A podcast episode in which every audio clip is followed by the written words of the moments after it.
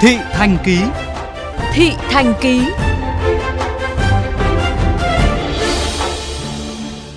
Quý vị thân mến, cứ vào mùa mưa, tình trạng cây xanh gãy đổ lại khiến người dân ở Hà Nội và thành phố Hồ Chí Minh lo lắng. Các đơn vị quản lý cây xanh đã làm gì để đảm bảo an toàn tính mạng, tài sản cho người dân? Nhóm phóng viên Nhất Hoàng và Sở Nguyên ghi nhận. Trong hai ngày cuối tuần vừa qua, mưa lớn và gió giật mạnh do ảnh hưởng của hoàn lưu bão số 2 khiến hàng loạt cây xanh gãy trên các tuyến phố Hà Nội. Riêng trong giờ cao điểm sáng 13 tháng 6, đã có hơn 10 cuộc gọi và tin nhắn của thính giả gửi tới kênh VOV Giao thông phản ánh cây đổ chắn ngang đường. Nghiêm trọng hơn là vụ cổ thụ bật gốc đè sập tường của Tòa Nhân dân tối cao trên phố Lý Thường Kiệt.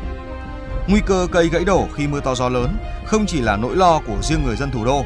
Tại thành phố Hồ Chí Minh, trong năm 2020 đã có hơn 300 cây xanh bị ngã đổ do lốc xoáy mưa rông.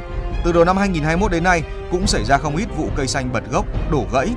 Anh Phạm Hoàng Phú 36 tuổi, tài xế xe ôm công nghệ vẫn chưa hết sợ hãi khi kể về buổi chiều ngày 12 tháng 4, anh cùng một nữ hành khách bị cây xanh đổ vào người trên đường Nguyễn Công Trứ, quận Nhất.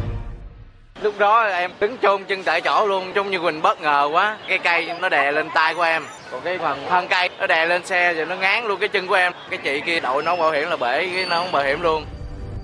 Thạc sĩ Lê Thị Xuân Lan, chuyên gia khí tượng thủy văn cảnh báo, nguy cơ cây đổ khi mưa lớn tại các đô thị như Hà Nội, Thành phố Hồ Chí Minh luôn hiện hữu, có thể gây thiệt hại nặng về người và tài sản. Những cái tai nạn này nó rất là bất ngờ. Thường những cơn gió giật mạnh nó xảy ra vào cái giờ cao điểm người ta đi ủng ủng ngoài đường cho nên rất là nguy hiểm. Để đảm bảo an toàn cho người dân trong mùa mưa bão năm nay, đại diện công ty Công viên Cây xanh Hà Nội cho biết, đơn vị đã giả soát cắt tỉa hơn 22.000 cây trên địa bàn 12 quận, xử lý hơn 300 trường hợp cây nguy hiểm, bố trí lực lượng ứng trực 24 trên 24 giờ. Còn tại thành phố Hồ Chí Minh, bà Huỳnh Thị Nga, Phó Giám đốc Trung tâm Hạ tầng Kỹ thuật Sở Xây dựng cho biết, từ đầu tháng 4 đến nay, hơn 80% số cây xanh trên địa bàn đã được kiểm tra, tỉa cành, hạ thấp độ cao. Trung tâm đang nghiên cứu sử dụng máy siêu âm để thăm khám sức khỏe cho cây xanh nhằm áp dụng trong thời gian tới.